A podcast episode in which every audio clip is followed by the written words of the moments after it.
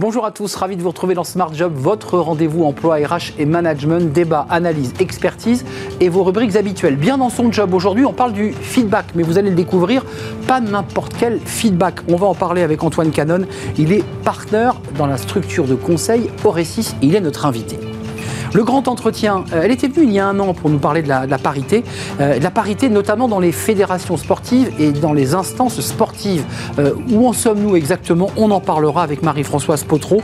Elle est vice-présidente du CNOP, le Comité national olympique français, en charge de Paris 2024 et en charge de la mixité. Et pour terminer notre émission, fenêtre sur l'emploi, on va parler de, la déstigmatisation des travailleurs informels. Bah oui, ceux qui travaillent, je dirais, dans ces zones grises de l'emploi et qui deviennent entrepreneurs.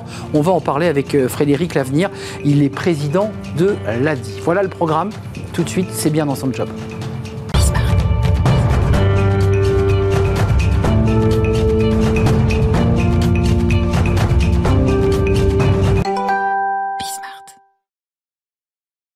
Bien dans son job pour parler du, feedback. Alors ça, c'est un sujet très important dans l'entreprise, la manière dont un manager ou les collaborateurs vont euh, rendre compte et échanger, parce que ça fait partie évidemment euh, intégrante de la vie d'une entreprise. On en parle avec Antoine Canon. Bonjour Antoine. Bonjour. Vous êtes euh, partenaire chez Euresis. D'abord, un petit mot sur Euresis. C'est un cabinet de conseil indépendant, justement, qui travaille sur les transfos. Exactement. Notre positionnement, c'est on accompagne nos clients sur leur transformation, que ce soit les transformations organisationnelles, digitales et managériales. Alors, revenons à l'humain, puisqu'on a choisi parce que parmi tous les sujets de transfo, il y en a des dizaines, mais on va faire un, focus et mettre la lumière sur le feedback. Mmh. Euh, pourquoi pour vous c'est important ce, concept de feedback? Alors, feedback, c'est pas un concept euh, nouveau, hein, ça ne vient pas de sortir dans la Silicon Valley. Euh, et en même temps, quand on travaille dans le conseil et qu'on travaille dans plein, d'entreprises, on peut voir qu'il n'est pas encore complètement adopté et bien compris de tout le monde. Alors, vous avez choisi de créer en fait une boîte à outils du feedback, c'est-à-dire quelque part véritablement de, de, créer une méthodologie du feedback. C'est bien ça l'objectif. Tout à fait. Donc, euh, pourquoi? Parce que le feedback, déjà, il y a plusieurs méthodes, on va en parler juste après, et à chaque besoin, sa méthode.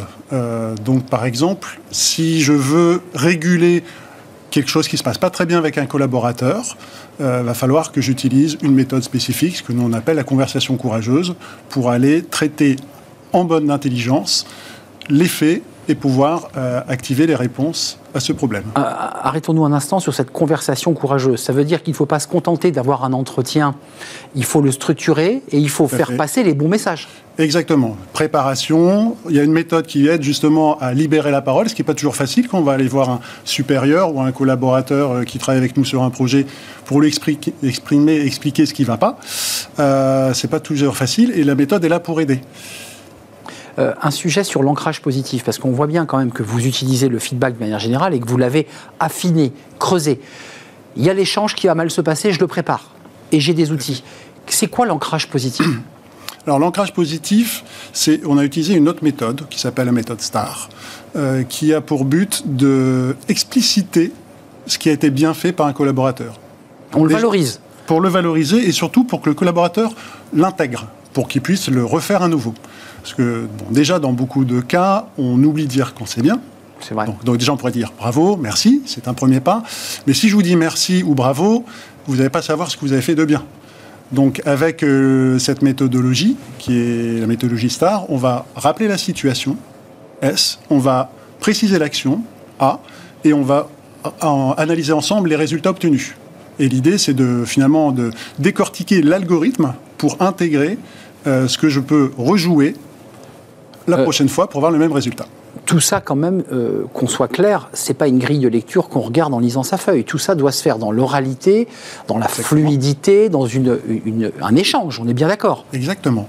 Donc euh, on a bien pourquoi on pourquoi on a ces méthodes, c'est parce que ça va structurer et ça va être préparé en avance par le manager ou le manager ou le collaborateur qui va préparer son feedback à qui de droit et pouvoir être guidé pour pouvoir aller spécifiquement sur les points euh, d'intérêt. Antoine, le feedback, ça se fait aussi à la machine à café. On entend souvent que les feedbacks se font à la machine à café. On, prolonge une réunion où on se dit des choses à la machine à café. Je vous vois sourire. J'imagine que le cabinet de conseil que vous êtes, vous dites, attendez, nous, on vous propose un feedback un peu plus structuré. C'est-à-dire que c'est un moment de partage où on vient déposer, on vient échanger. C'est ça l'objectif. Effectivement, il y a bien un sujet de temporalité. Quand on va faire une conversation courageuse et dire les choses qui gêne un peu euh, pour traiter les irritants dans la relation, le faire à la machine à café avec les collègues qui passent derrière, c'est peut-être pas la bonne situation. Et donc là, on va plutôt s'assurer que la personne à qui on veut faire le feedback est disponible dans sa tête, disponible dans le temps, choisir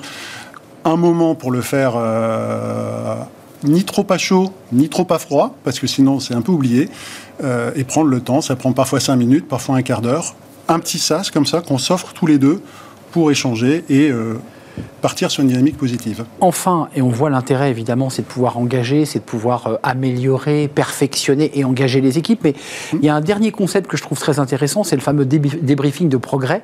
Euh, là aussi, on est un peu dans l'ancrage positif, mais ça va un petit peu plus loin. C'est quoi l'esprit là du, du, débriefing de progrès? Alors dans une société de conseil, on travaille beaucoup en équipe avec des seniors, des moins seniors.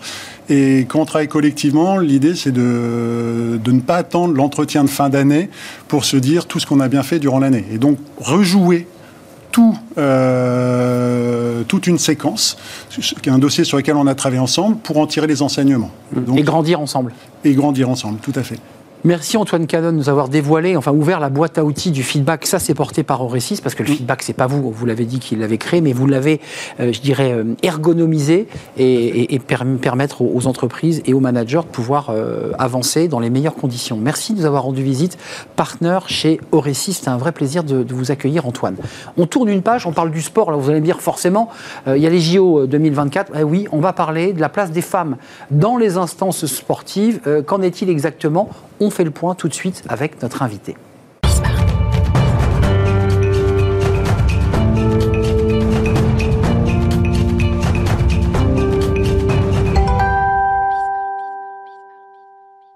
Le cercle RH, le débat, qui est un grand entretien aujourd'hui avec Marie-Françoise Potreau. Bonjour Marie-Françoise, vice-présidente du CNOFS, le Comité national olympique et sportif français. Euh, et vous êtes en charge de Paris 2024 et de la mixité. Alors, il y a un an, pour ceux qui suivent notre émission et vous la suivez, vous étiez venu nous parler de ce club des, des 300. 300 femmes, avec cet engagement de, euh, eh bien, de les faire grandir et, de leur faire prendre toute leur place. D'abord, un petit mot sur ce club des 300, parce que c'est intéressant de se revoir un an après. Euh, satisfaite du, bilan, de, cet accompagnement de, toutes ces femmes?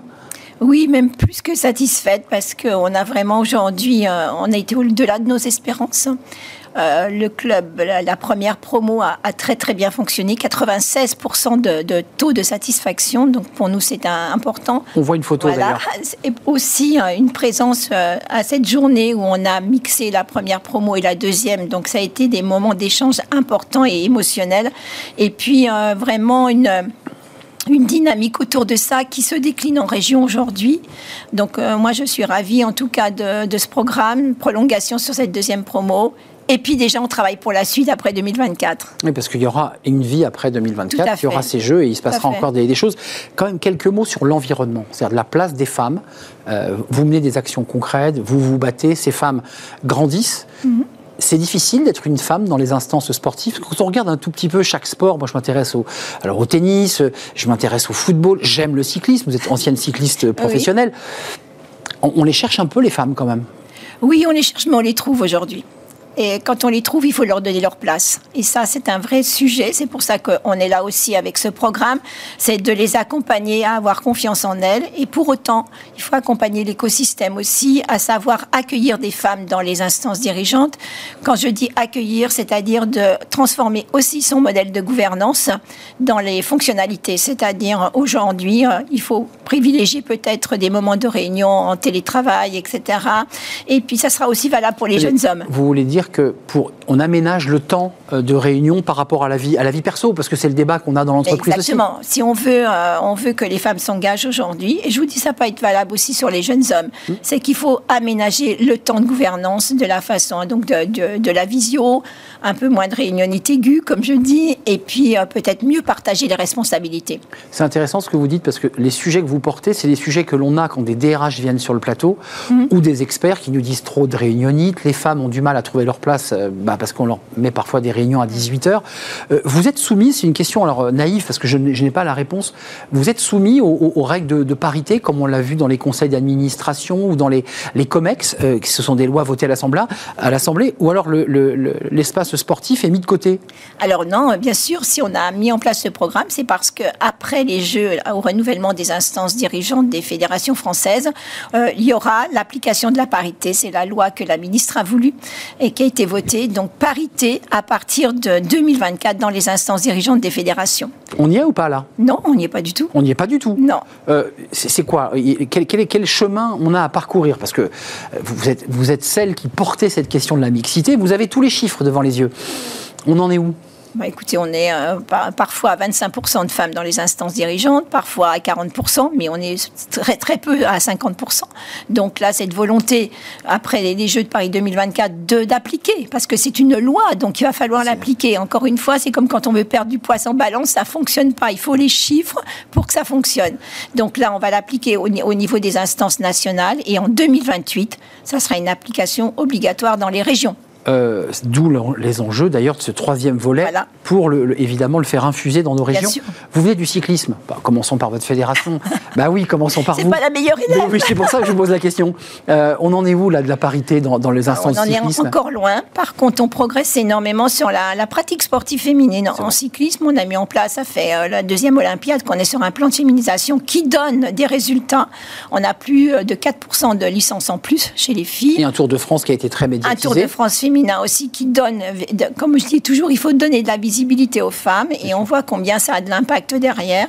Et dans les instances dirigeantes, on est à moins de 25%. Euh, qu'est-ce qui influe? C'est le fait qu'il y ait des femmes dans les instances qui va donner une dynamique dans le sport ou c'est parce que le sport, je pense au rugby, je pense au football, est de plus en plus pratiqué par des jeunes filles et des femmes que tout d'un coup, bah, il y, a évidemment une émergence de, talents qui vont euh, intégrer les instances? Je pense que les deux, hein, vous savez que c'est comme un vélo, il faut deux pédales. Donc, je pense qu'il faut avoir les deux, c'est-à-dire à la fois cette dynamique de développement de la pratique sportive en elle-même, et vous l'avez cité pour différentes, euh, différentes disciplines, et puis il faut montrer aussi dans les instances dirigeantes que les femmes sont là aussi pour diriger. Euh, vous avez été sportif de haut niveau et vous n'avez pas bénéficié euh, à l'époque, j'imagine, de cet accompagnement parce que vous avez été un peu aussi, comme beaucoup de sportifs de haut niveau dans ces années-là, seul à se battre avec un entraîneur, j'imagine. Euh, elles ont besoin de quoi, les femmes de 2024, pour, pour grandir? Qu'est-ce qu'elles cherchent? Ben, Elles cherchent d'abord de la confiance de la crédibilité et de la confiance. Et beaucoup de confiance parce que euh, c'est, euh, si vous voulez, on n'a pas l'habitude de faire confiance aux femmes. Je crois que c'est aussi dans le monde de l'entreprise, on l'a vu, etc. Et puis euh, qu'on leur ouvre aussi la porte, c'est-à-dire que les hommes les accueillent, je dirais, sur ces postes à responsabilité. Moi, j'ai, l'exemple à la Fédération de cyclisme où on est très très bien accueillis. Et aujourd'hui, des jeunes femmes vont rentrer à nouveau. Et je pense que d'autres fédérations le font aussi. Je crois qu'il y a vraiment cette notion de confiance et puis cette notion de vouloir changer le modèle. Voilà. Changer le modèle pour avoir une égalité, pour donner plus de place aux femmes dans l'activité sportive, puisqu'on parlait des sports les plus connus.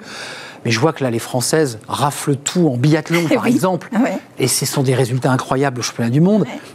Pareil, là, c'est une fédération où les femmes commencent à prendre leur place. Les femmes ont tout gagné, là, il y, a, il y a une semaine. Les femmes sont présentes dans le biathlon? Dans les instances dirigeantes, euh, pas beaucoup non plus, hein, parce que je, pense à une collègue, euh, Madame Rossipon, qui a suivi la formation et que je dois rencontrer à nouveau prochainement. Mais je pense que l'exemple, justement, quand il vient du terrain, c'est-à-dire des filles qui performent, oui. j'ai envie de dire, il faut qu'on performe aussi dans les dirigeantes. Et, et je pense qu'on va y arriver. Mais j'ai le sentiment, parce que je connais un tout petit peu ce monde du sport, qu'il y a peut-être encore plus de patriarcat, euh, de, difficulté à, donner la juste place aux femmes. D'abord parce que souvent des clubs euh, viennent du monde associatif, que tout ça s'est construit sur le bénévolat, la bonne action. Est-ce que vous avez ce sentiment-là? Oui, et puis en plus, je pense que quand on, là, il faut partager le gâteau en fait quand on veut prendre des gouvernances. Alors que sur le résultat sportif, il y a les résultats sportifs masculins, il y a les hmm. résultats sportifs féminins. Là, c'est de la politique dont vous parlez. Voilà. Mais là, sur la, la gouvernance, il va falloir partager le gâteau, c'est-à-dire que les places étaient occupées par les hommes, ça va forcément éjecter certains hommes au profit de femmes. Et là, c'est quand même pas la même chose. Qu'on y voit bien clair, cette loi de parité des instances sportives, alors c'est vrai dans les entreprises, ça a commencé par les conseils d'administration, puis aujourd'hui les COMEX, c'est la loi Rixin. Euh, le délai est, quand? Ça s'arrête quand là? À quel moment vous devez être en règle? Que les, que les instances doivent être en règle? C'est eh quand ben, Fin d'année. Fin de l'année 2024. Voilà. lors des, fins des, élections des fédérations, tout le monde doit avoir mis en place la, la parité. C'est vraiment, franchement, c'est un grand, une grande transformation. Mais je pense que toutes les fédérations en sont conscientes aujourd'hui. C'est pour ça qu'on a du succès dans le club des 300, parce que toutes les fédérations ont encouragé des femmes à se présenter pour aller gagner un petit, leur place. Euh, dans les années 90, un peu avant, on entendait des hommes politiques qui disaient mais nous on veut bien faire la parité en politique, mais on ne trouve pas les candidates. Et ça, vous l'entendez aussi dans le sport. Et c'est la même chose. Vous l'entendez, ça? Mais bien sûr qu'on l'entend. On n'a pas de candidate, vous voyez bien. mais là, on leur a dit, mais non, vous en avez, venez, venez puiser dans le, venez puiser dans le, dans le vivier. dans le vivier que nous avons là aujourd'hui. Et je pense qu'il y a une grande prise de conscience de l'ensemble des fédérations, des présidents de fédérations, qui sont d'abord ravis de l'accompagnement, ils nous le font savoir, et qui vont euh, sans doute, euh, je dirais, euh, contacter certaines femmes pour rentrer dans leurs instances. Tiens, d'ailleurs, au, CNOF, parce que vous avez, on l'a compris, beaucoup de, de activité, hein, mais mm. le CNOF, c'est le Comité national olympique sportif français. Oui, et française? Et française. Bah, écoutez, on est à On en est où? On est en parité hein, dans le conseil d'administration et le bureau exécutif du CNOSF. Il faut être les bons, les bons, les bons élèves, sinon ça ne fonctionnerait pas. Donc il y a une parité au sein du oui, Oui, tout à fait. Tout à fait. Euh, la troisième année, parce que vous avez évoqué les régions, et j'aimerais que vous nous éclairiez sur cet enjeu, parce qu'on voit bien que les instances sportives, sont les fédérations, ce sont les, fédérations de tous les sports que l'on connaît et que l'on mm. pratique.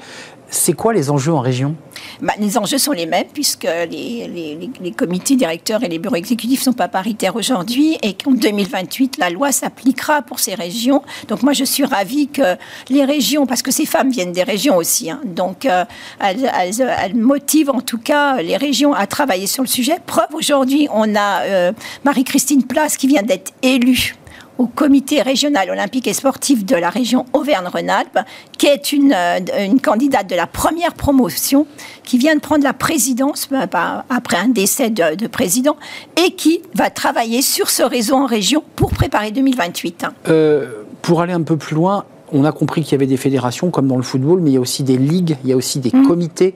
Et ces comités sont composés aussi de personnes engagées dans leur sport. Est-ce qu'il faut aller jusqu'au bout et au plus près du terrain? Comité, ligue, je pense au tennis. Est-ce que ces comités et ces ligues doivent être paritaires? Mais bien sûr, c'est ce qui va se passer hein, pour 2028, c'est-à-dire que les départements et les régions, comités régionaux, comités départementaux, devront répondre à cette loi de parité. Un, sujet sur l'inclusion, parce que j'y pense, et c'est important de parler aussi de la place des personnes handicapées. On voit qu'aujourd'hui, les, sportifs de haut niveau en situation de handicap euh, sont médiatiques, euh, ils existent dans le paysage. Est-ce qu'il faudrait aller encore plus loin et, obliger euh, une, inclusion de personnalités ou de personnes en situation de handicap au sein de ces instances pour que leur voix soit représentée aussi? Probablement. Je pense que c'est aussi, voilà, je pense qu'il y aura aussi des, actions à mener, mais je vois que la, façon dont on travaille sur les Jeux Olympiques euh, cette année, euh, on sent combien on est côte à côte, et ça c'est très bien parce que je crois que handisport et, handisport et sport, valide. valide, et je crois que ça va donner aussi un bel éclairage sur euh, ce travail, comme vous dites, conjoint qui doit se, mener. Euh, avant de nous quitter, euh, Marie-Françoise Potreau, c'est plus dur de travailler sur la mixité au sein du sport français que, que, de gagner une étape du Tour? Euh, C'est pas les mêmes combats, mais ils sont rudes aussi. Voilà. Et puis, bah, non, mais je pense que quand on gagne une étape, on, est, il y, a, y, a, toute une équipe qui a travaillé pour vous. Ben là aussi, je crois qu'il faut il y a toute une équipe qui travaille pour gagner cette égalité. Vous, vous en avez l'exemple. Je trouve que la photo est très très belle. Avant de nous quitter, c'est intéressant qu'on termine sur cette photo. Euh, ce ne sont pas toutes des sportifs de haut niveau, ce sont des personnes passionnées, Bien sûr. mais toutes ne sont pas des médaillés, on est bien d'accord. Heureusement, heureusement. Et c'est euh, là aussi. par contre, ça peut devenir des dirigeants de très haut niveau. Hmm. Donc, qu'on soit bien d'accord, hein, on n'est pas obligé d'avoir une médaille en biathlon pour devenir membre euh, d'un comité exécutif. Exactement. Toutes les femmes, et les portes sont grandes ouvertes. Juste avant, tiens, on, s'inscrit comment? Si, des femmes nous regardent, elles sont entrepreneurs, elles ont quitté leur activité, elles voudraient s'engager, hmm. elles font comment pour rejoindre le club des 300 Eh ben, elles, contactent le comité national olympique et sportif, et notamment une collaboratrice qui s'appelle Amélie, là, et qui euh, peut les, les recevoir, leur dire comment ça se passe, etc. Et je pense que c'est même là où il faut ouvrir, parce que vous savez, on fait de l'entre-soi dans le sport. Mm. Et je pense qu'il y a des compétences professionnelles qui peuvent être mises au service du sport.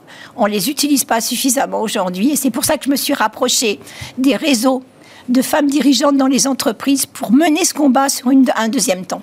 C'est formidable. Merci d'être venu nous rendre visite, Marie-Françoise. merci à vous. C'est un vrai plaisir parce que vous le dites avec le sourire, mais je sais que vous menez un sacré combat et que c'est quand même pas une petite bataille que euh, bah, de faire avancer euh, l'égalité euh, femmes-hommes dans les instances, objectivement. Écoutez, on a gagné une étape. J'aimerais bien qu'on gagne le tour.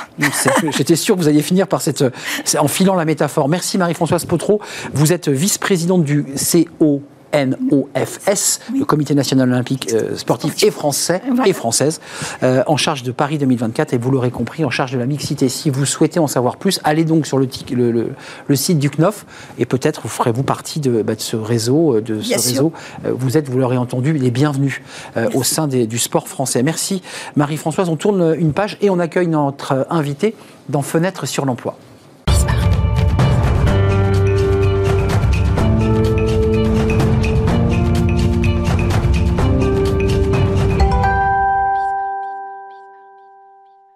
Fenêtre sur l'emploi, on parle d'un sujet alors, qui est un peu l'angle mort ou la zone grise de notre euh, économie, euh, les travailleurs informels, ceux qui travaillent de la main à la main, ceux qui travaillent sans contrat, mais qui travaillent. Et on va en parler avec Frédéric Lavenir. Bonjour Frédéric. Bonjour. Président de, de l'ADI. Alors l'ADI est une association, euh, une association reconnue d'utilité publique où vous partez du principe que chacun, même sans capital, même sans diplôme, peut devenir entrepreneur. Donc c'est une très belle promesse. Euh, d'abord, un mot sur euh, la diversité euh, de ceux qui sont ces fameux entrepreneurs de l'informel, qui travaillent au black, qui travaillent de la main à la main, qui travaillent dans la débrouille, mais l'arc est gigantesque.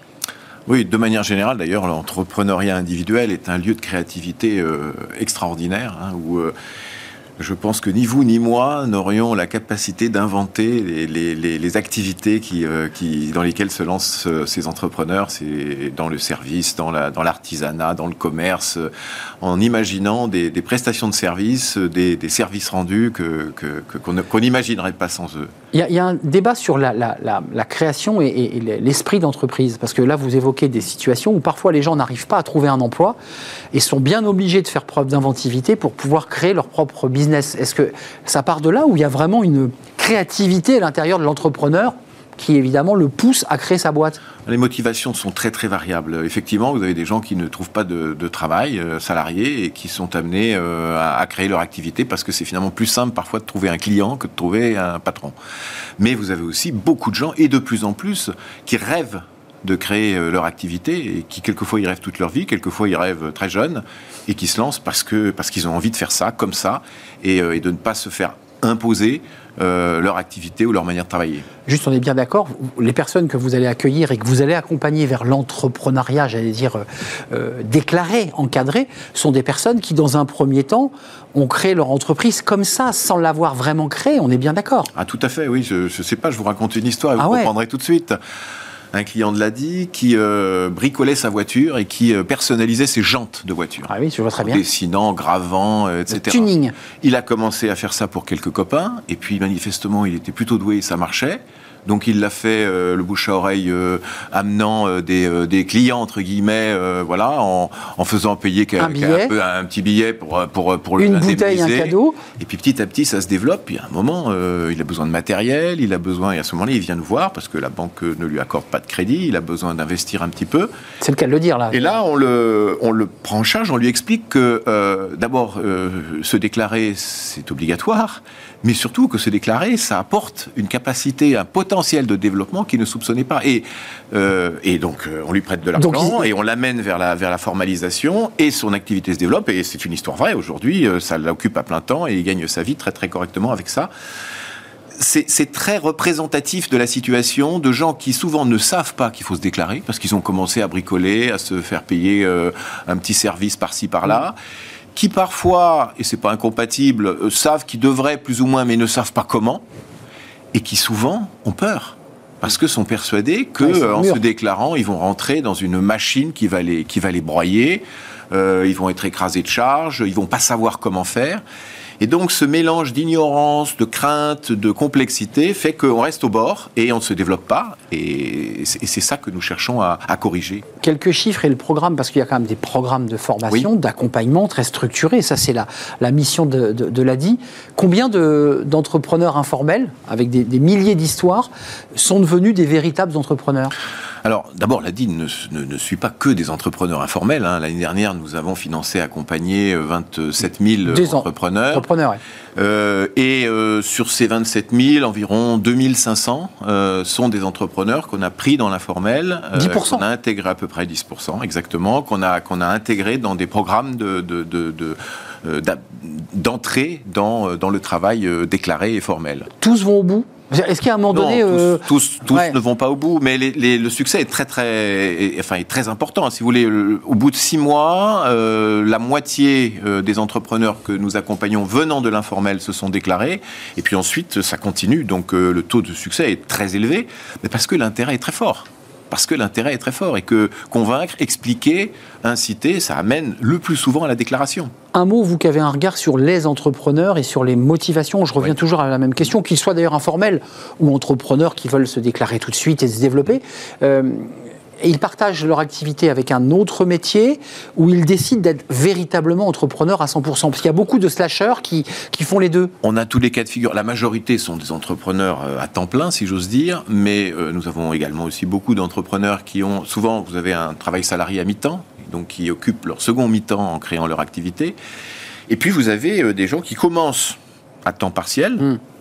et dont l'activité indépendante prend peu à peu du volume et euh, qui passe euh, à, temps plein, si j'ose dire, hein, comme unique activité. Un ou deux chiffres quand même, 78%, et vous l'évoquiez sur l'idée que quand on basculait, c'était pas euh, des nuages noirs qui tombaient, mais plutôt du positif. Il y a un 70% qui déclarent que leur activité s'est développée depuis qu'ils l'ont déclaré, et 65% des travailleurs informels accompagnés par l'ADI exercent une activité à domicile. Ça, c'est intéressant.